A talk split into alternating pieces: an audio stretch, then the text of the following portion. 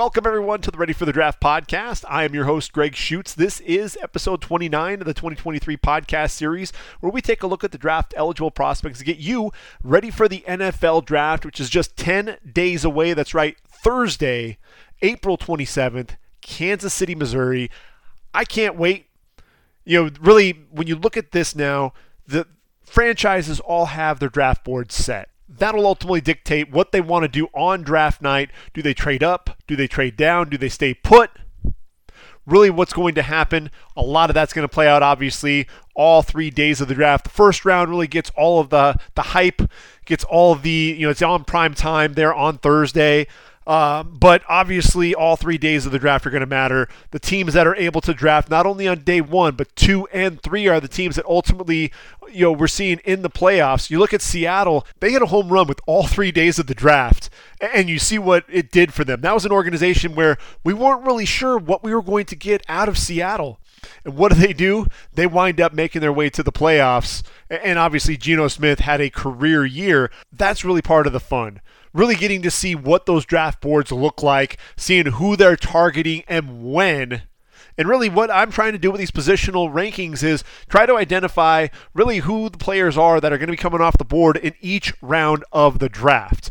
And, I think really when we're talking about these rounds, you're really looking at it in tiers right? Beyond when you get past the third round, when you're talking about day three, who are the guys going to be, you know, fourth, fifth round, fifth, sixth, sixth, seventh, possibly seventh, or undrafted free agent. That's really kind of how you have to look at it because once you get into day three, kind of all bets are off in terms of really trying to forecast it because there is a lot of movement. A lot of teams are really looking at what's going to be their best fit. And so it's really hard to predict exactly where these guys are going to go, but we're going to try to do it anyway. This is the first positional ranking for the defensive side of the football leading up to the draft. You know, and I really tried to start it a, a, couple of weeks ago talking about quarterbacks.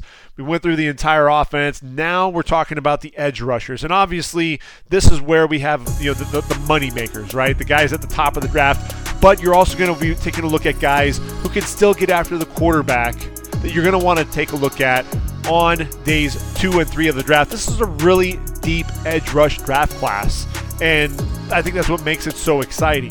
Now, when we look at it, obviously we're going to have some guys that are going to be outside linebackers and defensive ends, so it's kind of hard to go back and take a look at.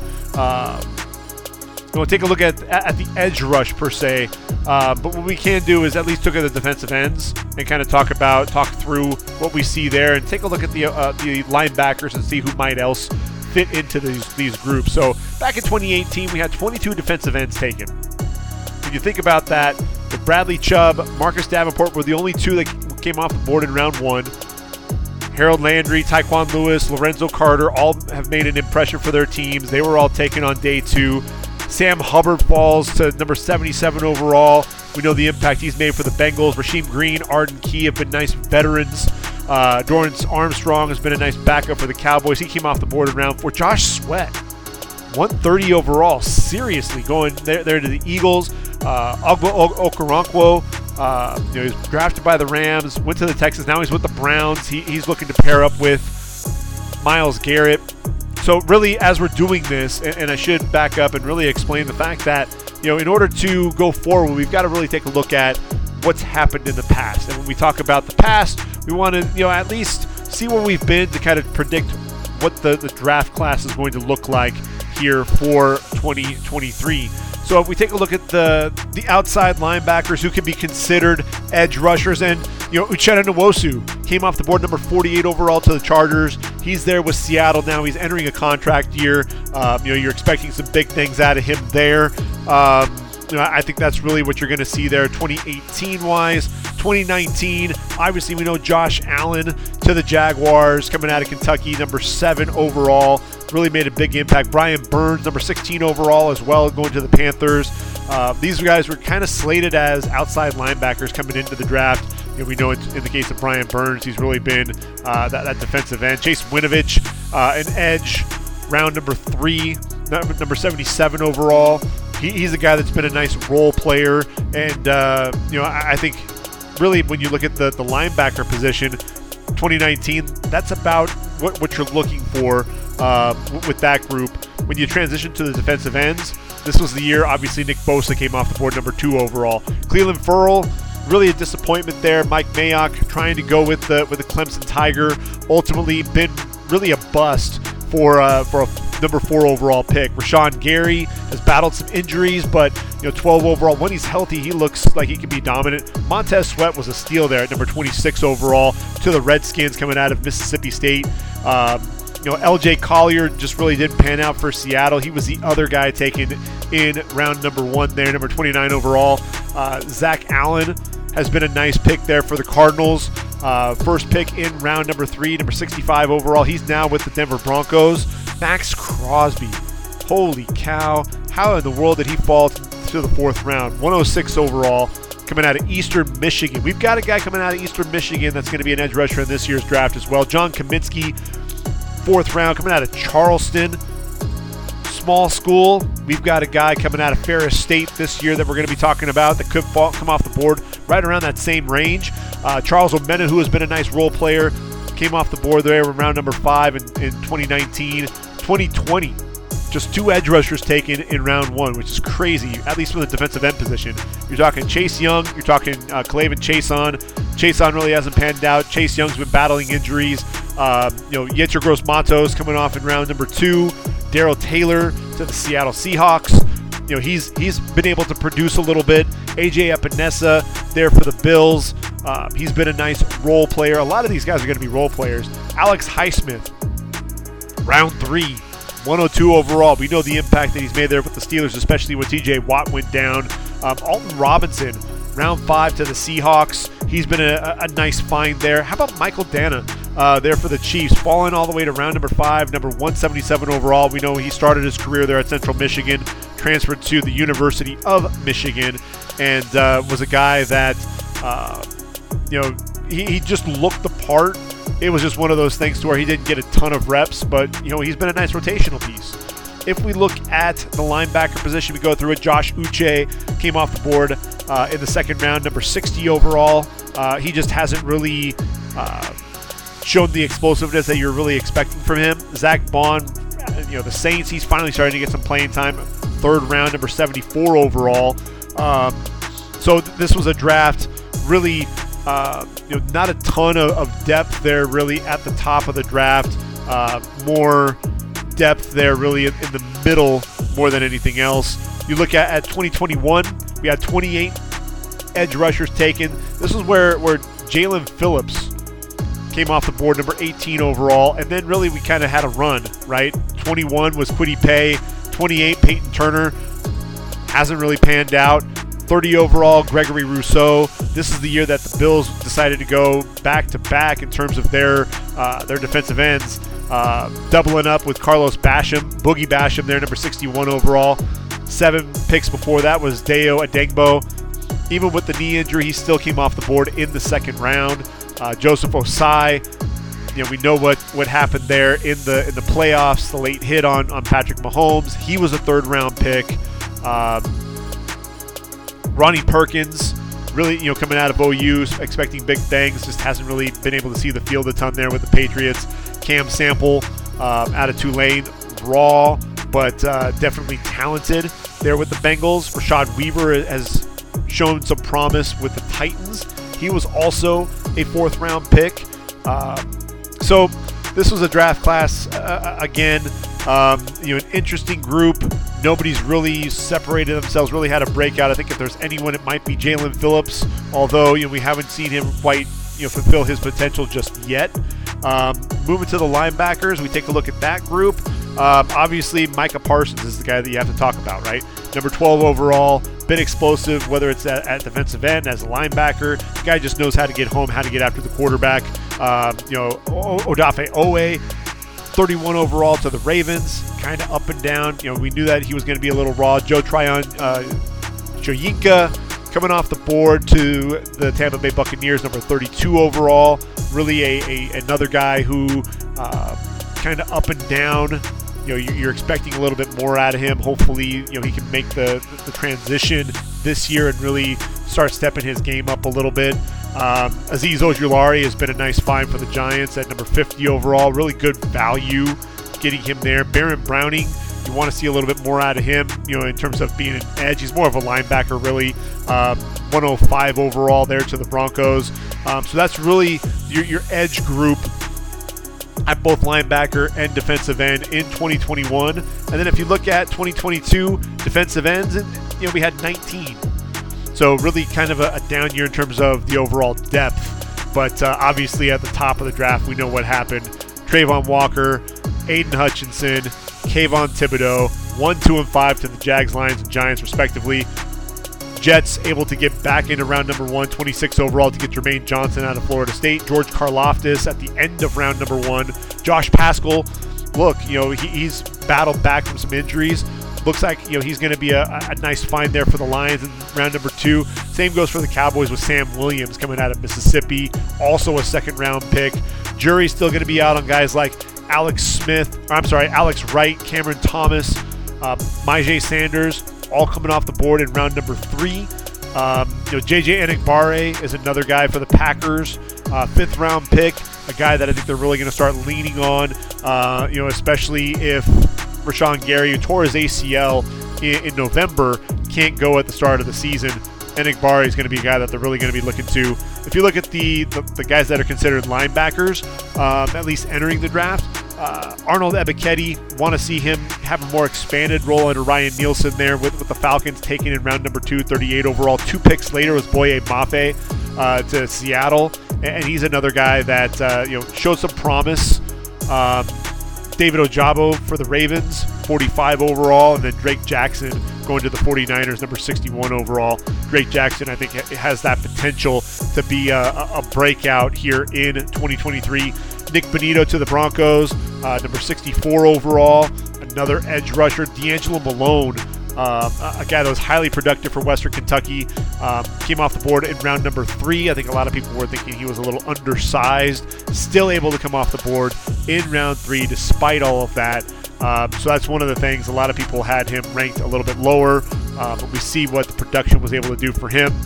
In round six, the Lions get a steal. James Houston, the fourth edge rusher extraordinaire. I mean, between he and, and Aidan Hutchinson, I think they tallied over 17 sacks between the two of them.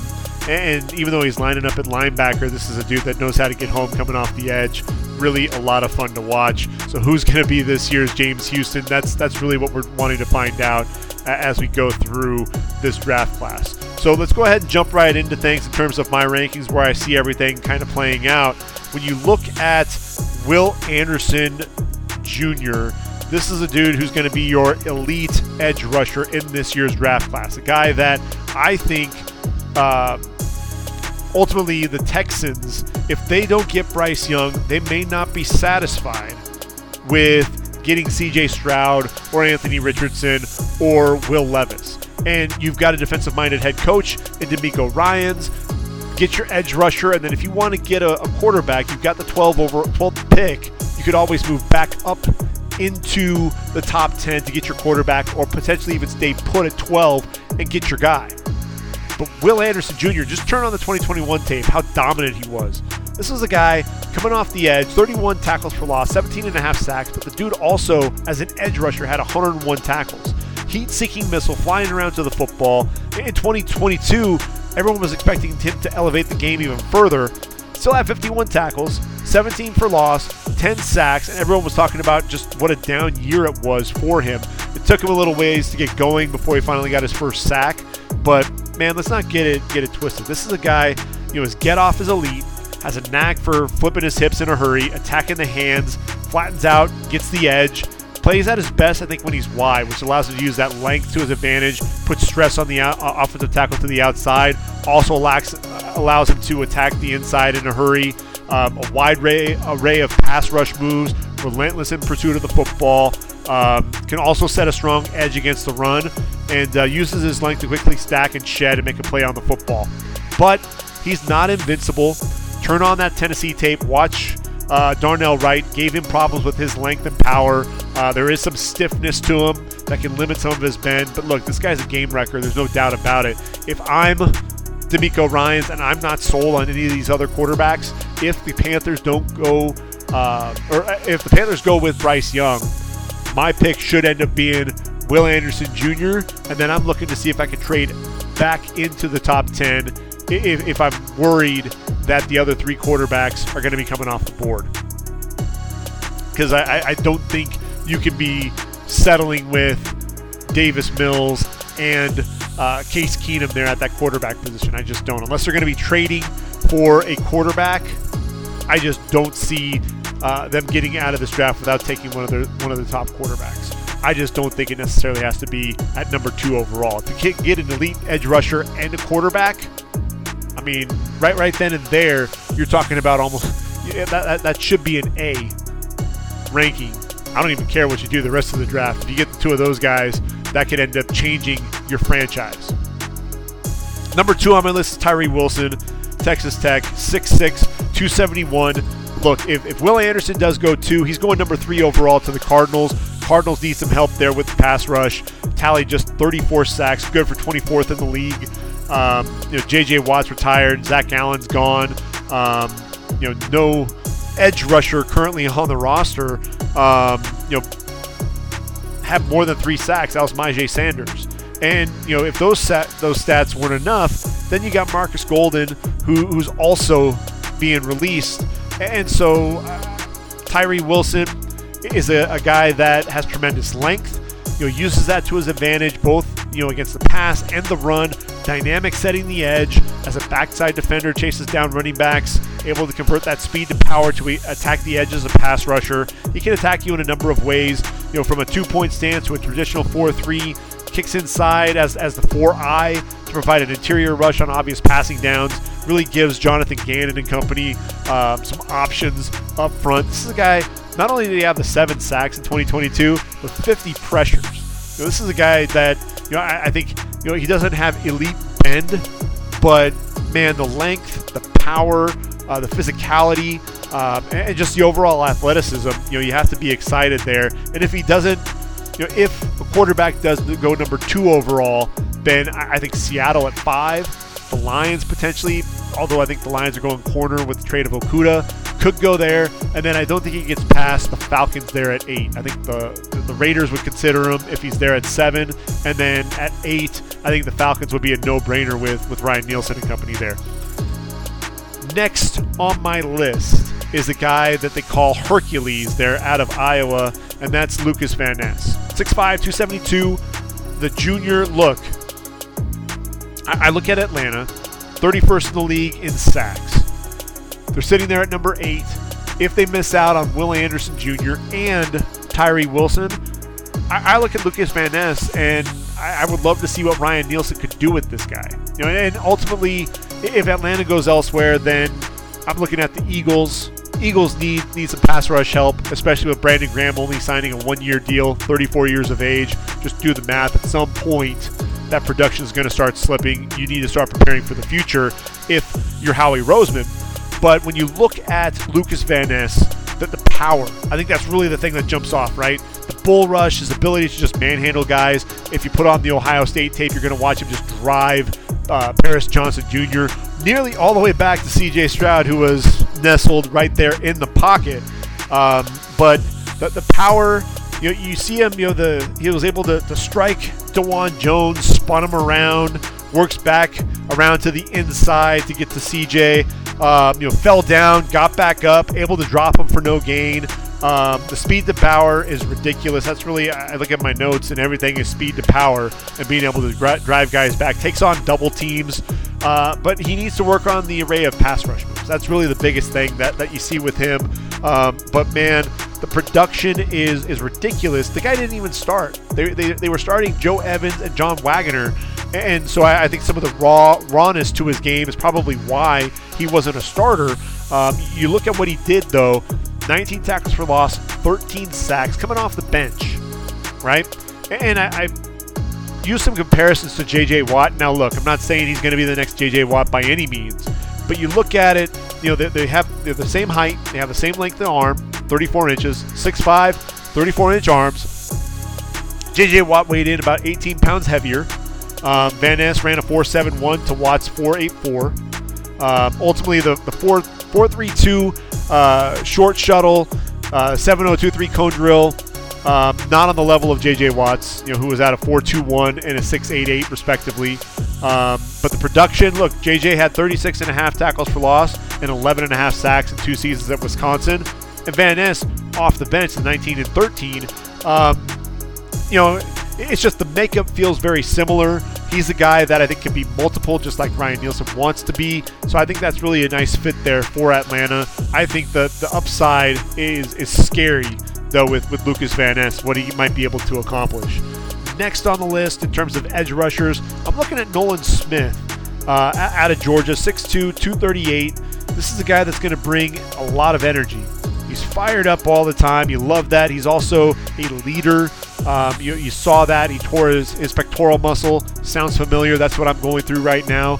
Um, you know, less than two weeks away from a doctor visit that's actually on the day of the draft, and hopefully I'll be able to get out of the sling on that day. So draft day is really an exciting day for me in a number of occasions. Plus my brother, uh, it's his birthday as well. So April 27th, let's just have a, a, a big party all the way around.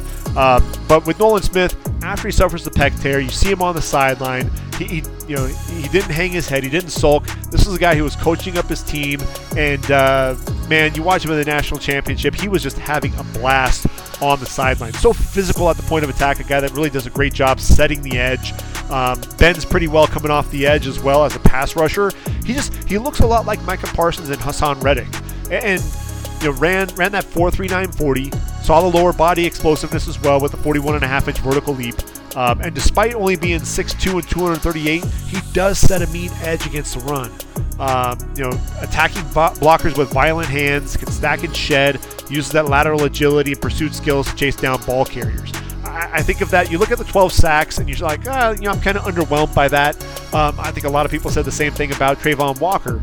But you know that's one of the things that's unique about Kirby Smart's offense is he's got some guys that can be edge rushers at the next level get after the quarterback that really were primarily stopping the run. And when you look at Smith, he was on his way to a breakout season with, with seven tackles for loss, three sacks, and then he tears that pec against Florida um, on October 29th. So he was really building his way forward, right? Um, you know, and the polished polished run defender. Usually, you get a lot of edge rushers who really struggle against the run, they're more situational guys.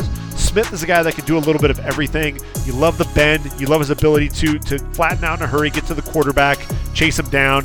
He, he's really just a lot of fun to watch. And so I look at him. I think the Eagles, he and Haason Reddick and, and Josh Sweat, that would be tons of fun to watch there. Obviously, he can learn from Brandon uh, Brandon Graham as well, but I think high character guys. That's really what Howie Roseman's looking for. He loves guys coming out of Georgia as well. We saw that with Jordan Davis and Nakobe Dean last year. So I, I think Nolan Smith is going to be the next guy in that group. And then finally, we got to talk about Myles Murphy there out of Clemson, the last guy that I think out of the edge rush group that's actually going to come off the board in round number one. I've had Myles uh, really coming off the board in a lot of different spots. At one point, I had him coming off the board at number eight to the Falcons, number 10 to the Eagles, number 15 to the Packers. All could still happen. You know, when you look at his measurables, he he looks a lot like Rashan Gary, but the thing with him is the motor runs hot and cold. You know, when, when he's on, when he flips the switch and he's on, the guy is relentless. He gets after the quarterback, and, and you see uh, his ability to attack the edge, be able to set guys up, across the face of the offensive lineman, get into the backfield with an inside rush. You love the hand work. You love the ability to flip the hips in a hurry. Dude ran a 4.5 140 at the combine. Um, the athleticism is just off the charts. 6'5, 268. Being able to run a 4.51. Are you freaking kidding me? The bend is there, but then he disappears. And then when that switch is not on, you don't get that same relentlessness. And that's where I, I kind of look at the difference between him and, and Nolan Smith. Nolan Smith is going to give you high energy all the time. I just don't always see that with Myles Murphy, and that's the part that concerns me a little bit. I actually have him coming off the board 24 overall right now to the Jaguars. And I think he can very well go a lot higher. I just I was having a hard time penciling him in because Texans I think may end up taking a quarterback at 12, and then the Packers sitting there at 15 may very well go with the tight end.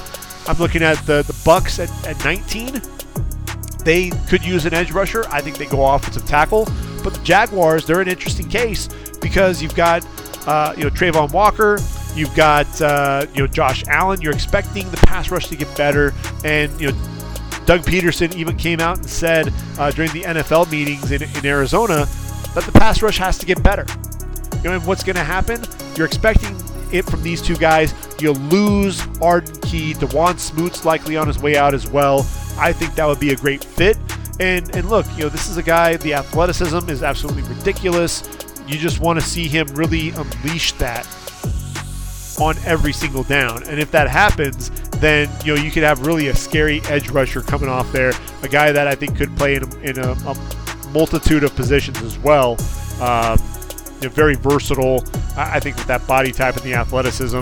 Um, but he's a guy that I think could fall just because you're not sure exactly what you're getting with him in terms of, you know, is he a guy that can play consistently, play in and play out. So those are the guys that I have coming off the board in round number one. After that, there's this second tier of guys, and I swear there could be like eight edge rushers that come off the board in round number two. I just feel like there are going to be a couple of guys left out, trying to figure out who that's going to be has been has proven really to be difficult. Um, I, I, look at Will McDonald, the fourth out of Iowa State. He has a great chance of being the first guy in this group. Uh, 6'4", 239 pounds. Iowa State uh, sack leader all time. Um, a dude that just has a you know an ability to, to get after the quarterback. Uh, 34 sacks in his career. Uh, really, you know, 2020, 2021 had double-digit sacks. Uh, this past season didn't put up with, with quite the same uh, emphasis there. Just seven and a half tackles for loss and five sacks. But look, you know, he also has 10 forced fumbles, seven pass breakups. This is a guy that is just he knows what to do when uh, when he gets off the edge, knows how to flatten out and get to the quarterback. You love the hand usage as well. I think the bend is really what you see. His ability to to bend, get underneath the pad level of that offensive lineman, be able to turn the corner, flip those hips, and get after the quarterback in a hurry. You see the slap and rip. You, you see the swim moves. Um, you know, and I'm looking at my notes, and I've got you know he, he's drawing holds with his ability to bend. Um, able to attack the inside a little bit, and then he'll he'll get back outside, two hand swipe. Um, you know, really, he juked out Steve Avila when Iowa State played TCU, and then a speed rush up the field against Anton Harrison, caught him flat footed, was able to work back to the quarterback with a big hit, but forced a fumble in the end zone. Um, that was his 11th sack. Really an excellent speed rush and a counter move coming from him. So when you look at that, you know that's against a couple of, of guys that that are going to be. Uh, you know, in the case of Harris, it could be a first rounder, likely coming off the board in second round. I think Steve Avila is another, you know, guy that's coming off the board in round number two. And Will McDonald had a field day with the two of them with some big plays. And so that's where I, I think he's a guy that has the ability to come off the board very, very early in round number two. Then you've got Ade Adebawore out of Northwestern, 6'2", 282 pounds this was a guy that I think everyone talked about being physical at the point of attack. You know, we knew that there was that, that physicality to his game. Look, he put up 225 27 times, so we know this dude is is absolutely strong. And uh, you know, there was no question that this is this was a guy that could stack and shed, a guy that could hold the point, violent hands, drives guys off off the ball. Um, I don't think anybody really expected to see him run that 4.49 40 at the combine. You know, 24 tackles for loss, 12 and a half sacks in his four years at Northwestern. Production didn't quite match the athletic profile, but this is a guy that has the rare blend of size, speed, and power to be a better pro. Um, you know, he's a guy that I think could potentially even kick inside uh, on, on obvious passing downs. I think Kansas City, if they decide to go edge rusher in round number one, number 31 overall, I think Adebawore could end up coming off the board there. Um, if the Chiefs end up going with a D tackle in round one, I think it would behoove them to consider trading up in round two to get Adebawore. Um, I, I, think people have him come potentially coming off the board in the in the teens or 20s in the draft, and it's just one of those things to where I, I just I don't know that that might be a little rich for me. You know, I, I think at the tail end of round one, get him in in round number two. Um, I look at the Chiefs. I think that's really a nice fit for him. Both he and Mazi Smith, who we'll talk about with the defensive tackles. I just think that those are really nice fits. I've got him coming off the board. If you were to go to my mock draft when I release it, you're going to say, oh, well, you've got Adebawore coming off the board, number 63 overall. Well, I, I, think he's coming off the board in round two to the Chiefs. I just don't think it's 63. I think KC trades up and gets him, and that's really what I'm trying to do with my mock draft is try to really figure out what team is ultimately going to be selecting these guys, not necessarily where they're going to be coming off the board. And, so that's really, you know, because obviously after you get past day one, you're going to see a lot of that fluctuation, right? Uh, number three on my list there in round number two is Felix Anudike Uzomah. K State, 6'3, 255. This is another guy that has a chance to come off the board in round one. I mean, that's the thing, obviously, with the second tier. Any of these guys that we're talking about could all come off the board in round one, which is absolutely crazy. Um, Anudike Uzomah, I think he's still developing as a run defender, exceptional pass rush specialist, 20 and a half sacks in three seasons with, uh, at K State.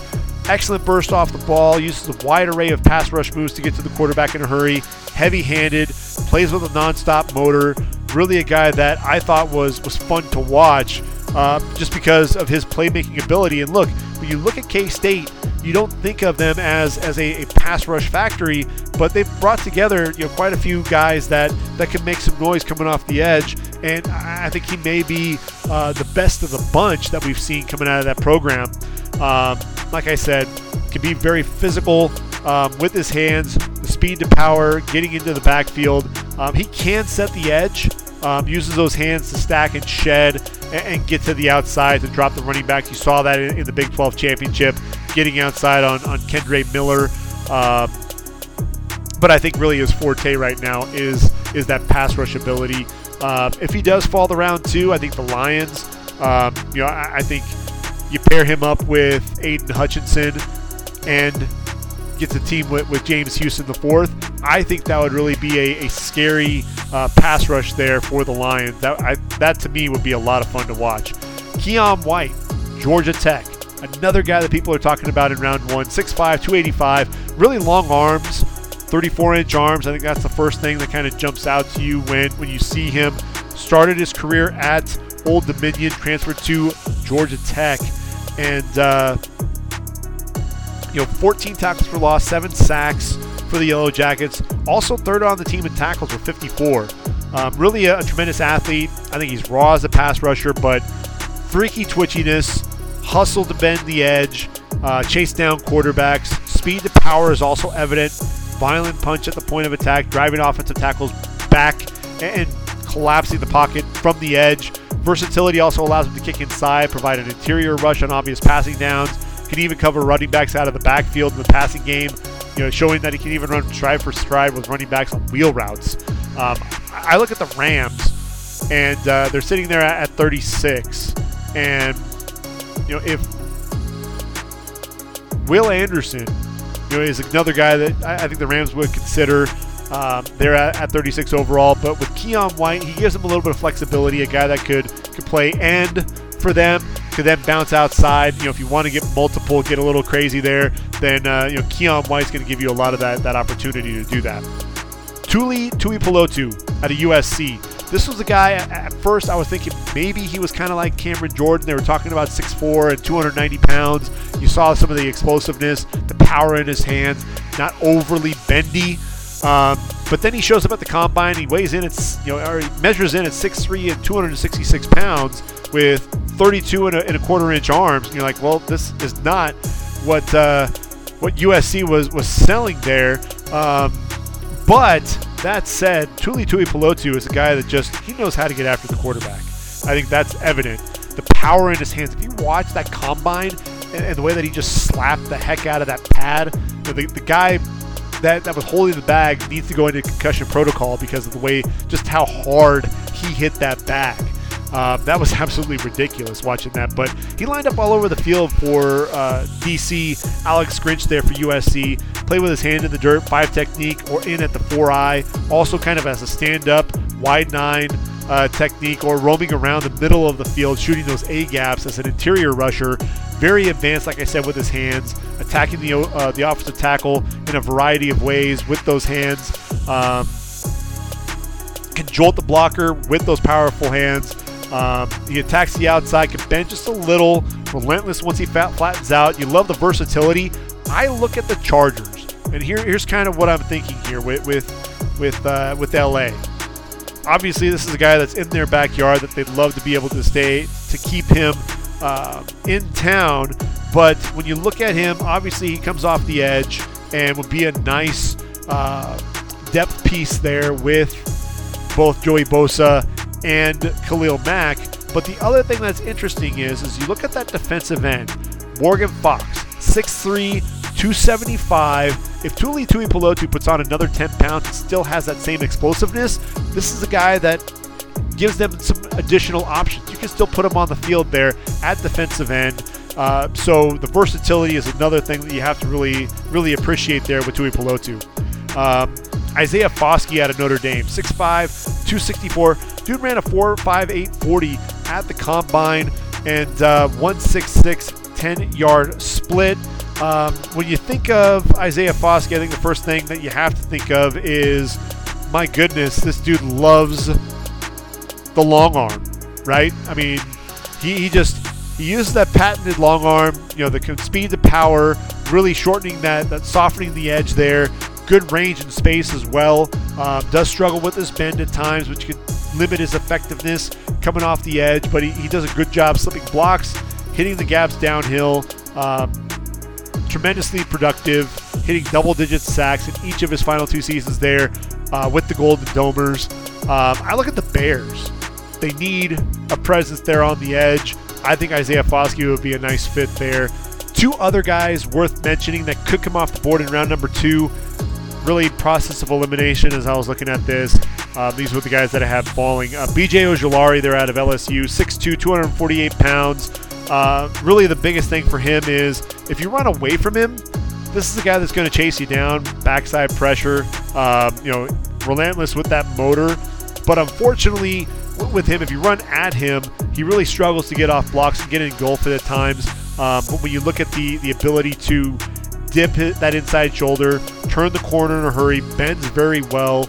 Um, the relentlessness is also there as a, as a pass rusher. 16 and a half uh, sacks. I mentioned that 25 and a half tackles for loss. He can be disruptive behind the line of scrimmage, uh, as, really as that pursuit defender. Um, I look at the Saints, and I know Ojulari is a little undersized, but the, the, Saints look, they've got the trio of, of Carl Granderson, Tanoh Kpassagnon, Peyton Turner, um, opposite Cam Jordan now that Marcus Davenport's gone. I mean, good lord. You know, these are guys that really, you know, they managed just eight sacks among them. None of them look to be starters. They need to get an edge rusher in there. Any of these guys that I'm listing off could end up coming off the board to the Saints. I think Ojulari uh, will bring a different dynamic than what they currently have on the roster, which isn't a bad thing. Uh, Derick Hall is the other guy. They're out of Auburn. 6'3", 254. This is the guy that is, is intriguing. Um, you see the, the power in his hands, very violent with those hands. Um, speed to power, drives him into the backfield. Uh, still needs to refine his pass rush moves um, as a speed ru- speed rusher, but nonstop motor working to the quarterback still going to be to his benefit. Ran a 4.55 40, but uh, the 159 10 yard split was the third fastest among the edge rushers, so he's quite capable of getting to the edge in a hurry as, as an edge rusher. Also very physical at the point of attack against the run. Uses that length to leverage to really anchor, set a really strong edge, and then be able to get off that block and make a play on the football. I, I look at Derick, Derick Hall, and he could again he come off the board in, in, the first or second round. I just looked at some of the other guys and looked at, at really where the board played out, and I couldn't find a spot for uh, Derick Hall in round number two. Round three, though, if I'm the Raiders, you need that defensive end to, to pair with Maxx Crosby. See if they can light a fire in Chandler Jones, who only have four sacks after signing that three-year, $51 million deal. You know, Derick Hall could end up being that guy. So I, I think that's another guy that, that I could see coming off the board there. Round number three, surefire third rounders. I'm looking at Zach Harrison out of Ohio State, 6'5, 274, 36 and a quarter inch arms. I mean, this guy loves uh, that, that, not only the speed, the power. You see the long arm. He, he uses that uh, that length to his advantage. Wants to try to overpower you and uh, use that length to soften the edge and, and bend around. Not a huge bender. Um, you, you don't see the, the, flexibility necessarily in Harrison. This is a guy that you know I, I think he really struggled to get things going uh, there at Ohio State until his final year. That's really where he put everything together. You watch the intelligence, right? You know, against Georgia in the Peach Bowl. Reads the end around to Ladd McConkey, the, the wide receiver. Uh, Broderick Jones blocks down. He's able to get up the field in a hurry and drop him for a seven seven yard loss. Um, you know, Broderick Jones beats him out of his stance on, on a pass play. Uh, uses that length, gets into the body uh, of Jones. Um, really slow to get his hands on him. Uses that strength to bend around the edge. Nearly uh, able to swipe the ball out, um, you know, as well. Uh, quick bursts at times, but again, it's mostly that speed to power that you're going to see more than anything else. Um, but you love uh, his ability as well to, to take advantage uh, of tackles oversetting against Michigan. Ryan Hayes did just that. Attack that inside shoulder of the left tackle, use the hands to push uh, to work to the inside, then got to J.J. McCarthy, hitting his arm as he tried to throw, forced an incompletion there. Run play goes away from him. Excellent effort to chase him down, one yard shy of a first down after a gain of four there in that same Michigan game. Um, so Zach Harrison, to me, a ton of effort that you're going to get out of him, and you have to love that. Um, if you're a team that's looking for um, looking for that defensive end, and uh, you know that's going to be able to make some plays coming off the edge for you. I look at the Broncos. You know, yeah, they signed Zach Allen in free agency, but they lost Sean Williams. They had already traded away Brad, Bradley Chubb. Um, I, I look at that rotation. You got Allen, Randy Gregory, Baron Browning, Nick Bonitto along the front seven. You can put in Harrison. He's got that length. He's got that body type. He could potentially end up being a, a five technique for you. You could also potentially stand him up because he's got similar size to Bradley Chubb. I, I, think he just brings a different dynamic there to Denver. Um, they've got two picks there back to back in round number two. Uh, I'm sorry, round number three. I think Zach Harrison can end up being uh, one of those picks. Bry- Byron Young out of Tennessee, 6'2, 250, explosive, coming off the edge, 4'4, 340, with 162 10 yard split, 38 inch vertical leap, 11 foot broad jump. Um, so, yes, lightning quick, very explosive, can get up the field in a hurry. Um, that a quick get off is one of the things that I think that's really kind of his calling card, and a guy that just knows how to get after the quarterback. I think that was one of the things that was really evident when you watched him there for the Vols. Um, you know, uses his hands pretty well. Uh, you know, a little undersized, uh, so I think that's where he's probably going to end up playing a 34 outside linebacker. 12 and a half sacks in his two seasons there at Tennessee. Also had 23 and a half tackles for loss, so it can make some plays behind the line of scrimmage for you. I think the Titans stay in house and they take this guy. Bud Dupree is off to Atlanta. Harold Landry's coming off that ACL tear. Um, they, they picked up Arden Key, which is really a nice start to add there to that, that pass rush position. The edge rushers. Uh, Rashad Weaver's a guy that I think has shown promise as well, but they need additional help and that explosiveness. If they don't go edge rusher like Nolan Smith in round number two, um, then I, I think Byron Young at number 72 overall makes a lot of sense for them. Next on my list is going to be Andre Carter out of Army, six six and a half, 256 pounds. I know that he ran, you know, uh, you know, 4'8", 140. I, I want to say. When you look at him, you look at his frame, 256 pounds. I, he's able to add additional weight to that frame. He's going to end up looking like a freaking monster once he gets into an NFL weight room. That's really one of the things that, that is interesting about him. Um, he's got this incredible length. Um, you know the ability to burst off the football. He bends pretty well for a guy his size. You know, I mean, it's six six and a half. You know, he understands how to how to come off the edge. You see the ankle flexion as well, um, flipping those hips in a hurry. Um, look, his production, we know it took a hit in 2010, 22, but put on the tape as a junior, set the Army single season sack record with 15 and a half. Um, you know, I look at it, you know, a, couple of teams, but I'm looking at Green Bay. Green Bay, we know that that Rashad uh, Rashan Gary tore that ACL in November. He may not be back. He may not be ready. You know, we've already mentioned that JJ Enagbare is there with with Preston Smith. I think you could get Andre Carter, put him in that that lineup there. You know, the 34 outside linebacker, and he can push Enagbare for a starting spot if Gary can't go. And even if Gary is there, then I, I think this is a guy that's going to really help push those two guys uh, for playing time. And uh, man, like I said, you put him into the weight room, this guy could end up looking like an absolute beast. You just worry about the athleticism and the flexibility. But if you can maintain that, put on another shoot 10, 15 pounds, you know, it'll really be interesting to see what type of player you end up getting. Third, fourth round, when we're talking about uh, these ranges, Isaiah McGuire, they're out of Missouri, 6'4, 268 pounds. You know, the, the, the 40 time isn't going to be overly flashy. You know, you're going to look at it and go, well, he ran a, you know, 4.76. You know, that's that's not overly explosive. But when you watch his game film, you know, that's one of the things you really have to tune in and watch. You do see the speed, you see the burst coming off the football, you see his ability to bend. Dips that inside shoulder, the rip move, uh, you know, coming off the edge, you see that. Um, and, and I just keep looking at my notes rip move, rip move, rip move, splits the double team with a quick arm over, getting to the quarterback there. Um, quickness coming downhill to, to, chase down the running back. That's another thing that you absolutely see. A guy that was a stand up rush end can put his hand in the dirt a little bit as well. I, think Isaiah McGuire is a guy that we're going to end up seeing come off the board. Like I said, maybe the end of round number three, round four feels probably the right the right spot for him, but I, I think it'll be early on uh, the third day of the draft that we see him come off the board. Uh, Dylan Horton out of TCU, 6'4, 257. Uh, and when you talk about Dylan Horton, I think he's still raw, but you, you, think about the possibilities, right? You know, you see the length, you see this guy who's who's absolutely you know can be very explosive, coming off that edge, and uh,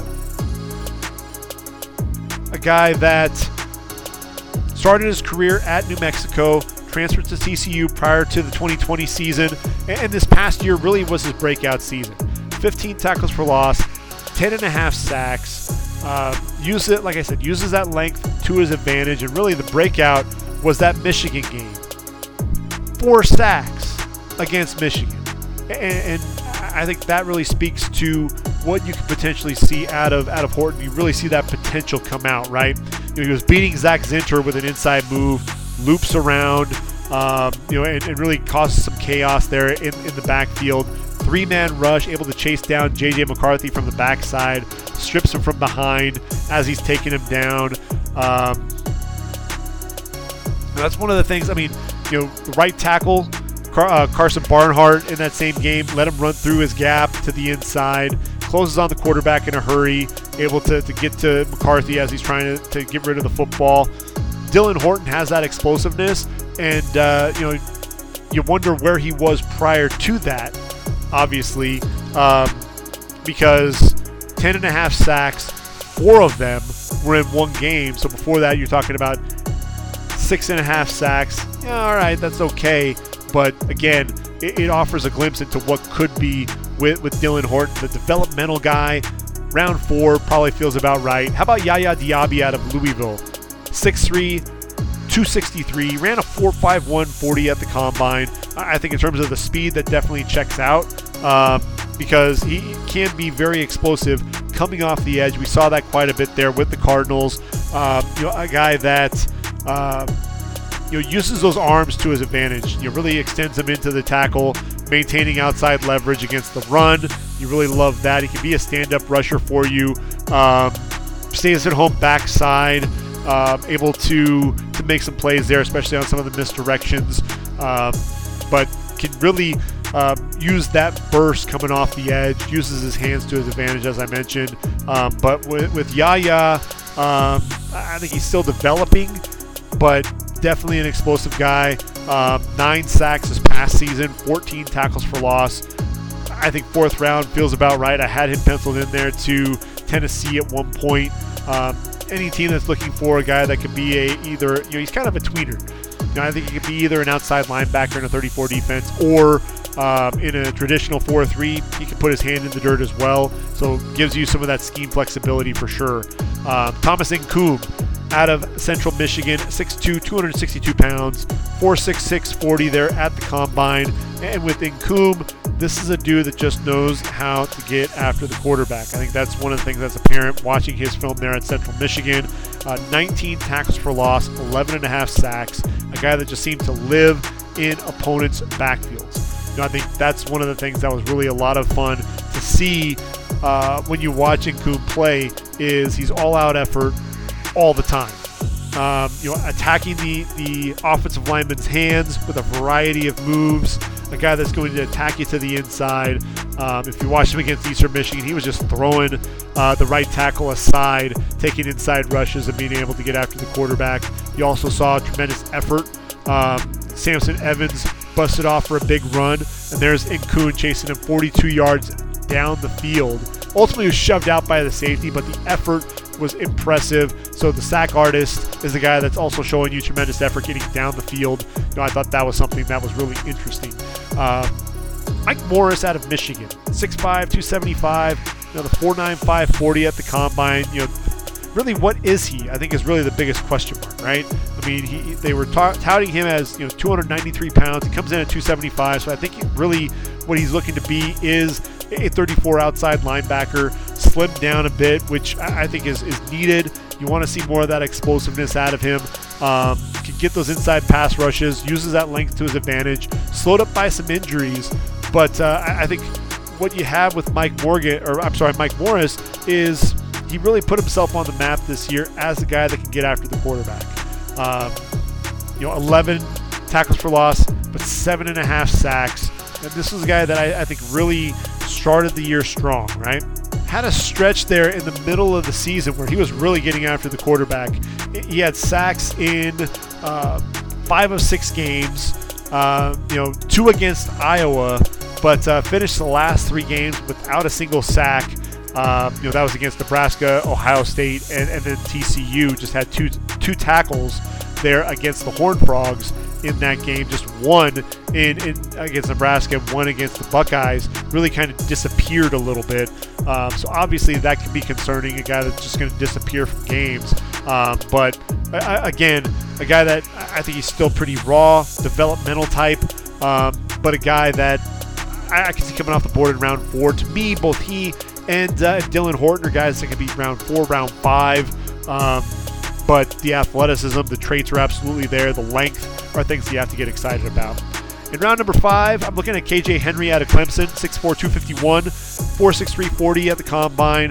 A guy that, uh, man, he loves to attack the inside. Inside moves um, were something that I, I, noticed out of KJ Henry quite a bit. A guy that really loves to get after the quarterback. Uh, pretty productive player. Uh, 28 tackles for loss, 13 sacks. A guy that's going to really play the run very well. Um, fifth round feels about right because he, he's, I think, further along as a run defender than he is as a pass rusher. Nick Herbig out of Wisconsin, 6'2", 240, really short arms. 31 and a quarter inch arms. Ran a 4.65 there at the at the combine though. 240 pounds. He was playing around 225, 230, so he was able to bulk up, and so that that really bode well for him.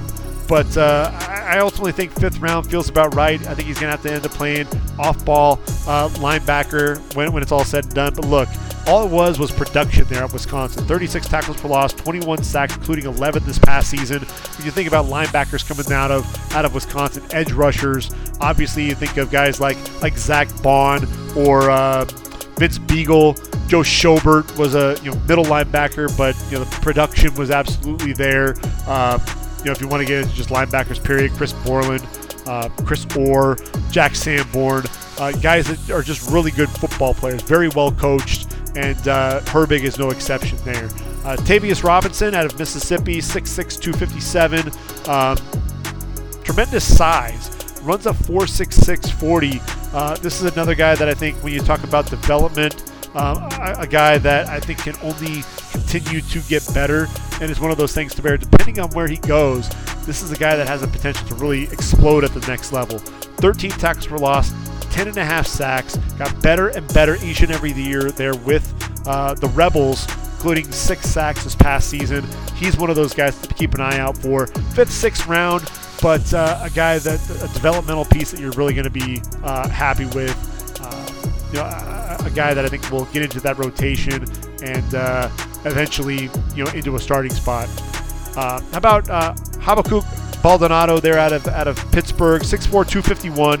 Look, 4'7", 40 there at the combine. This guy though, he's really raw, right? Uh, Italian kid, uh, played football in Italy before finally coming over to the States. Um, and when you watch him play there at, at Pittsburgh, uh, you know, 2021 was really the big year for him, right? 12 tackles for loss, 9 sacks, 41 tackles from the defensive end position. Um, 2022, really kind of a down year. Only played in nine games, just 5 tackles for loss, 2 sacks. Um, you know, a raw player, a guy that I think is, is athletic, plays with, with good power as well, but uh, he just needs time to develop. That's really the biggest thing more than anything else. So fifth, sixth round feels probably about right for Baldonado. Um, with Ali Gaye out of LSU, he's 6'6", 263, 34 and a quarter inch arm. So the length is something that really jumps out. The guy that knows how to how to get his hands up in the passing lane, but a guy that I, I don't think he, he's overly explosive. Um, the production just isn't there. Just seven sacks and three seasons there with the Tigers. I know just played in four games there in 2021, but you wanted to see a little bit more out of him. He just left you wanting more, and that's obviously the, the biggest concern. A guy that I think can play well against the run. Um, but Ali Gaye, fifth, sixth round, you know, all these guys with a ton of length, but the production are, are some of the things that, that really kind of scare you a little bit. Then you get to a guy like Nick Hampton out of Appalachian State. He's 6'2", 236. You know, an undersized guy, runs that 4.58 40. Um, I honestly thought he was going to run a little bit faster time because when you watch him play the play speed, um, he plays much faster than even that 4.58 40. Um, which isn't bad for a linebacker, but again, I thought he was going to run a little bit faster. 40 tackles for loss, 26 and a half sacks, uh, four pass breakups, six forced fumbles in his career there with the Mountaineers there out of App State. And uh, look, 2021 again was a huge year for him. 17 and a half tackles for loss, 11 sacks. Um, you love the explosiveness. You love his ability to to just you know, bend the edge and come off. Um, you know he's going to be a 34 outside linebacker. I think there's no question about that. But uh, when I look at, at his game, I, I think fifth round probably feels about right. I think that's where we should probably pencil him in. Um, he actually has a decent bull rush. You know, that speed to power, able to drive some guys back. But I think the biggest thing for him is being able to get off blocks. You know, it's one thing to sit there and put two hands into the chest and drive a guy back with a good bull rush. You know, that may affect the quarterback, may end up getting him outside the pocket, but then, you know, you want him to be able to finish as well. And if he can't get off the block, that's going to be an issue. I think, you know, shedding blocks, getting engulfed, those are going to be issues that you're going to see with Nick Hampton.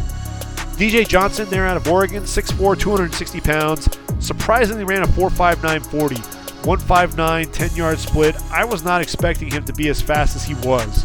Um, but with DJ Johnson, you know, this is a guy that um, played a bunch of different positions. He was defensive end, was a linebacker, played a tight end. Uh, this past season, eight and a half tackles for loss, six sacks. A guy who I think is, is pretty fun to watch, really, um, because of that versatility. In 2020, at that tight end position, 10 receptions, 113 yards, three touchdowns. You know, just had a nose for the end zone. Uh, but a guy that I think really the future is going to be as that edge rusher, fifth, sixth round developmental type, still learning that position. But I, I think there's there's some potential there for him. Now Jose Ramirez out of East, Eastern Michigan, right? 6'2", 242 pounds, runs a 4.73 40, which wasn't overly explosive, but then he pulls out this 6.95 three cone drill, um, you know, showing the ability to really bend and uh, runs a 4.3 uh, short shuttle, which was the fastest of all the guys there at the combine. And uh, look, when you talk about his production, you know, there's some guys there at, at Eastern Michigan that uh, you know Patrick O'Connor has played in in the league. But uh, obviously, the guy that everyone wants to talk about is Maxx Crosby, and Jose Ramirez has more sacks than any of them.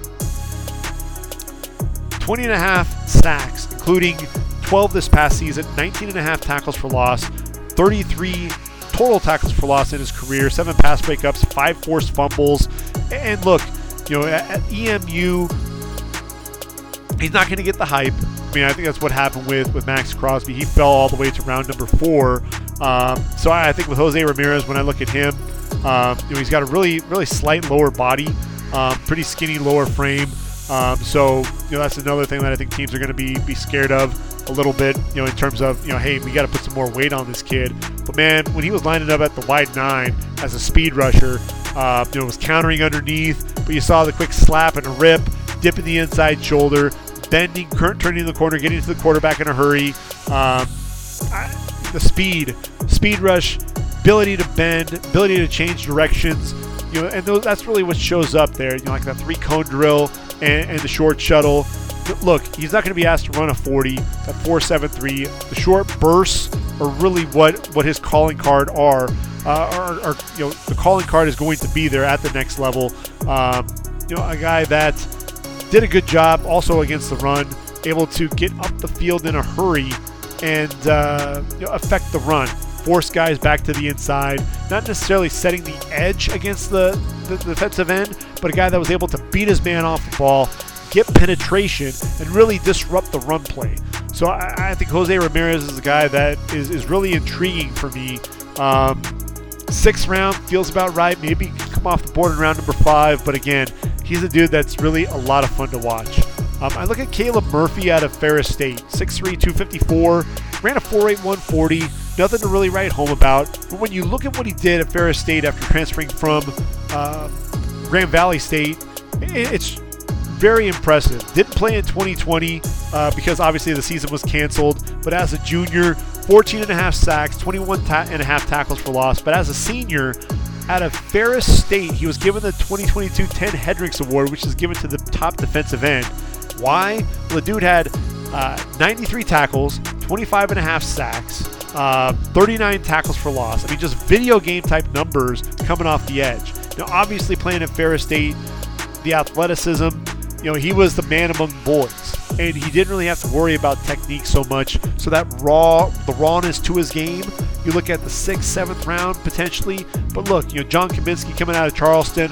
Um, you know, I think that really, you know, he came off the board in round four. So when I look at, at Murphy, I think anywhere between fourth and, and, sixth round. It just really depends on on which team gets excited for him. We know the Lions were excited about Cominsky, and we see what Cominsky's been able to do. He's re-signed with them after four sacks this past season. Shoot, I, I could see Caleb Murphy coming off the board in round number four. I, I really could. Um, play speed is much faster than that 40 time. Um, he's a guy to, to, keep an eye out for, that's for sure. Um, in round number six, uh, towards the end of the, the, sixth round, potentially, possibly even into round number seven, Ochaun Mathis out of Nebraska, 6'5, 250, 35 and a quarter inch arms, really long arms, 4'7, 440. I, I think the biggest thing with Ochaun Mathis is, you know, he never really lived up to uh, that potential, right? At, at TCU, in 2020, 12 and a half tackles for loss and eight sacks. And then final two seasons, you know, 2021 at TCU, transferred to Nebraska, uh, nine tackles for loss, five and a half sacks. Really didn't. Um, you know, did he peak in 2020? Obviously, that's going to be a concern as you're looking at things. Um, he's one of those guys that's kind of a mystery. He could very easily not get drafted um, because you know there's just some question marks to his game but you love the length, so that's why I think there's a chance that we do see him get drafted late.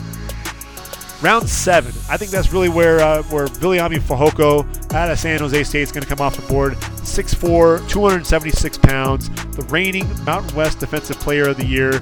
And when you watch Fehoko play, he's just a guy that's really a lot of fun uh, to watch because there's a lot of power in his in his hands. The motor, he plays with his hair on fire. And look, 47 tackles for loss, 23 sacks, also five forced fumbles in his career. And with, with Fehoko, I, I, think you see some of the explosiveness as well. Um, power in his hands coming off the edge. You know, he'll start the rush to the outside, doesn't stay blocked, watches the quarterback stepping up in the plot in the pocket, loops back around to the inside to get after the quarterback. Uh, really a nice push pull to get around the corner, can bend a little bit. You see some ankle flexion to him, um, can disrupt the run at the at the line of scrimmage, uh, cutting down the running backs there. Pretty twitchy athlete, and uh, a guy. I just I look at him coming out of San Jose State. I, I think sixth round is probably the ceiling there. More likely the seventh round. But look, he's been a lot of fun to watch. I think he's a guy that could stick on an NFL roster. Uh, Tyler Lacey out of Oklahoma State. 6'4", 279. Um, you know, obviously the 5'1", 140, not nearly as fast as he would have liked. Um, this is a guy that I think is a you know predominantly a run defender, a guy that can take on multiple blockers. Really, he's a guy that can kick inside to defensive tackle. Um, I think his best year was 2021, 11 and a half tackles for loss, three and a half sacks. Has 11 and a half sacks in his career, but 30 tackles for loss. You know, like I said, there's power in his hands to drive his guys back. He can hold the point of attack. A guy that can shed blocks, get into the backfield, make plays behind the line of scrimmage. That's really what, what Tyler Lacey's game is going to be. Isaiah Land out of Florida A&M, 6'3", 236, 4'6", 240 uh, at the combine. This is a dude that is is very explosive. He's going to be a 34 outside linebacker, come off the edge. Um, and look, you know, at FAMU, 2021 was really a banner year for him. Buck Buchanan Award winner to the national, given to the National Defensive Player of the Year, had 19 sacks to lead the FCS, 25 and a half tackles for loss. Very explosive coming off the edge. Dude had five sacks against South Carolina State, which was a, a FAMU single game record recorded one and a half sacks in six games, two in five games, three in three games. Um, you know, in, in, that season, a guy who, again, he's going to be incredibly explosive. He's definitely a, a, linebacker coming off the edge, um, but a guy that definitely knows how how to get after the quarterback. In uh, 2022, seven and a half sacks to his credit to go along with 11 and a half tackles for loss. I think teams really tried to key in on him but you love the explosiveness. I think there's still some development that needs to be made. You know, he's kind of undersized, if you will, as an edge rusher, 6'3", 236. Um, but again, a, a, guy that I'm pulling for. I think he could very well end up sticking here. You know, you look at, at James Houston the fourth, what he was able to do. I think he could, this guy could be a, a similar prospect. Uh, speaking of guys coming from smaller schools, B.J. Thompson out of uh, Stephen F. Austin 6'6", 238 pounds. This guy who has tremendous length and a guy that can really bend coming off the edge. Um, you know, I, I, think when you look at him, uh, a guy I believe I want to say that he had uh, 18 sacks in his career. Um, really a, a not only is he explosive coming off the edge, but he has a really nice spin move. We saw that time and time again there at the East West Shrine Bowl in the one-on-one matchups. I was able to get my hand on some of the vi- uh, my hands on some of the videos, and that's really one of the things that you saw with BJ. Uh, a guy that I think could come off the board in round six. Round seven probably feels about right though. Um, same goes for Lonnie Phelps out of Kansas. 6'2", 244 pounds, runs a 4.55 40 at the combine. And with Lonnie Phelps, you know, I, I, again, he's going to be a um, a work in progress. You know, he, he's a, a, guy that's going to be a developmental player, but definitely has has some traits that the teams are going to be looking for. Uh, I thought he was going to actually come back to Kansas. Decided to come out. Um, a guy that can play with his hand in the dirt and also come off off the edge as a 3-4 outside linebacker. I think his lack of overall size will end up um, having him come off off the edge, standing up, you know, being able to play in space. Uh, two other guys, I don't know that they're going to get drafted. Robert Beal Jr. out of Georgia, you know, we know the athleticism is there. He's 6'4", 247, 4'4", 40, but still very raw. Still a guy that I think is is uh, continuing his development. I just I look at his his gameplay and uh, he's just not there yet. You know, um, 11 and a half tackles for loss, 10 sacks in his career, um, six and a half of those uh, came in 2021. This past season, just didn't see him take that that next step, that next level jump. You know, a guy that saw a lot of action. We just didn't see him uh, closing the deal. You wanted to see number 33 there uh, for the Georgia Bulldogs making plays, and you just didn't see enough of that out of him. Um, so that's really a concern. But the athleticism, the traits, could end up getting himself drafted late. And then MJ Anderson out of Iowa State. You know, I think you see the physicality that's apparent. 6'2", 269 pounds. Um, definitely a guy that, that is heavy-handed. Um, you know, obviously, when you look at, at Iowa State, everyone was talking about Will Will McDonald. People weren't thinking about MJ Anderson, but a guy that you know, he started his career there at Minnesota, um, came to to the Cyclones in 2022, nine tackles for loss, just three and a half sacks, but a, a guy that I think known more so for playing the run. And so, like Tyler Lacey, these are guys that I think could get drafted in round seven. They also may not hear their name called. You know, I think that's really where we're at with, with those guys. Um, two other guys to mention: Brenton Cox Jr. out of Florida. You know, he was he was let go by Florida, um, off-field issues. Is he going to get drafted or not because of that? 6'4", 250, ran a 4'8", 240 at the combine. Um, you know, you're expecting a little bit more explosiveness out of him. I love the hands. I thought very violent hands, um, able to come off his blocks and and make you know make some plays behind the line of scrimmage, be disruptive behind the line. I just wonder if you know the character issues are really going to turn teams off. I think that's really uh, something that teams are going to have to keep an eye out for.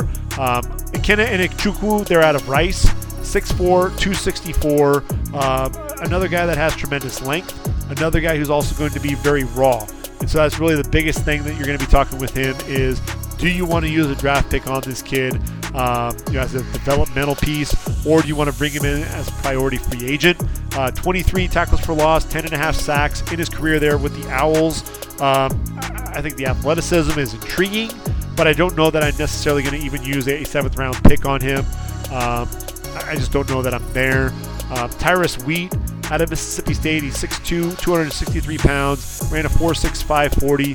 This was a guy that, again, another guy that I think is going to be a an undrafted free agent, priority free agent when it's all said and done. Um, but a guy that, uh, look, 25 and a half tackles for loss, 17 sacks, was pretty consistent, one of the leaders there for the Bulldogs. I just, you know, you look at the athletic profile, and uh, I, I, just think there are guys that are better coming off the edge than, than Tyrus Wheat is. Um, so he's he's another guy that I think will end up being a priority free agent when it's all said and done. Some people have him coming off the board sixth, seventh round. I just don't know that I'm that I'm there yet with him. So in terms of the guys that I know or feel comfortable from an edge perspective that uh, are likely to get drafted, um, you know, we're talking about all in. Let's see. You're talking probably right around 30 to 35 edge rushers coming off the board in this year's draft. You know, that it's very deep. You know, we know this. Um, when, when I look at just how many guys can come off the board in the first two days of the draft, if we include Isaiah McGuire, who I think is at tweener, third, fourth round, um, you know, you're talking about 17 edge rushers that, that could very well hear their names called in the first two days of the draft. I mean, that's that's that's insane. And uh, you know, obviously, you started off with, with, as many as you know five for sure. But then that second group, you could see one, maybe even two guys come off the board uh, there at the end of round number one. Um, you know, I've got as many as as you know. Could you really see eight come off the board in round three? I don't think so. I think there are going to be a couple of those guys that end up getting left out that fall to round number three, and teams are going to be really happy with the, the draft value that they get with these guys there in in the third round. Um, you know, it's just you know you, have got a little bit of everything with this group, right? You've got the the guys that are explosive coming off the edge, guys that use their hands very well. You see the power, the, the, the speed, uh, speed to power with a lot of them, um, the length for days. Um, guys that are very adept at setting the edge against the run. You've got guys that are, are backside, great at backside pursuit. Guys that, that can be multiple. Um, guys, you know, they, they started taking the, these edge rushers and they started moving them around all over the field to where they're even shooting through the A gap as a stand up rush linebacker. Um, the versatility with, with this group is, is very, very intriguing. I think you've got a lot of guys here that have a ton of potential at the next level. Could be starters, um, you know, could be stars when, when it's all said and done. Um, you know, and really, I think you have that potential in all three days of the draft. It's going to be fun to see where these guys go. The situations, I think some of these guys have a chance to start right away or make an impact right away. It really just depends on the situation, where they come in, how they're going to be used, um, the coaches that are going to be in there. Like I said, I think Lukas Ness and Ryan Nielsen, that's a match made in heaven. You let Ryan Nielsen develop this kid, he could turn into an absolute monster. So the right situation with these guys, I think, makes a ton of sense. Will Anderson Jr. to me, elite pass rusher. If I'm DeMeco Ryans, if I have any hesitance with, with these quarterbacks, if Bryce Young is number one overall, then go with your gut, go with your you know with your edge rusher. You had that success with Nick Bosa when you were a linebacker with the Houston Texans yourself. You had J.J. Watt coming off the edge there for you as well. Get your guy, get your edge rusher, get Will Anderson Jr., and then worry about that quarterback position. You know, if I'm Nick Caserio, then you start working the phones, try to get back into the top 10 to get one of those quarterbacks, or potentially stay put and get one of those quarterbacks who happens to slide down in the draft. We see it every single year. You know, we thought Justin Fields was going to be a bona fide top 10 pick. He slides to number 11 to the Bears. Houston sitting there at number 12. Could we see a Will Levis slide to number 12? If Houston's satisfied with Will Levis, not at number two, but at number 12, then hey, that, that could make some sense. So it's really going to be a lot of fun. Um, obviously, the intrigue really starts there at the number two overall pick. If Bryce Young goes number one overall, um, and I think that's really the expectation at this point is that they'll pull the trigger with Bryce Young and uh, you know see where things go from there. And uh, if on the off chance David Tepper and company look at Anthony Richardson and say, you know what, Anthony Richardson could be the next Cam Newton in this organization, then there's a, a chance that Bryce Young goes number two overall, which then means Will Anderson goes three to the Cardinals. And then you've got Tyree Wilson. Does he go to Seattle? Or is that where Jalen Jalen Carter goes? Does he go to the Lions or is that where Devon Witherspoon goes? Does he go to the Raiders or is that where Christian Gonzalez goes? Because we know the Raiders don't have a number one corner. And then the Falcons. Tyree Wilson being coached up by Ryan Nielsen could be a scary thing. The question then is going to be where does Lukas Van Ness go? If I'm Houston, if I am DeMeco Ryan, I look at Lukas Van Ness and say, this guy could be my JJ Watt. I may need to trade up to get him. If the Bears are sitting there at nine and the Bears want to trade down, man, after Atlanta picks, I get on the phone with Ryan Poles. I try to get up there to number nine and get Lukas Van Ness. So let's go ahead and wrap up this podcast. Next one here in the next day or so is going to be on the defensive tackles.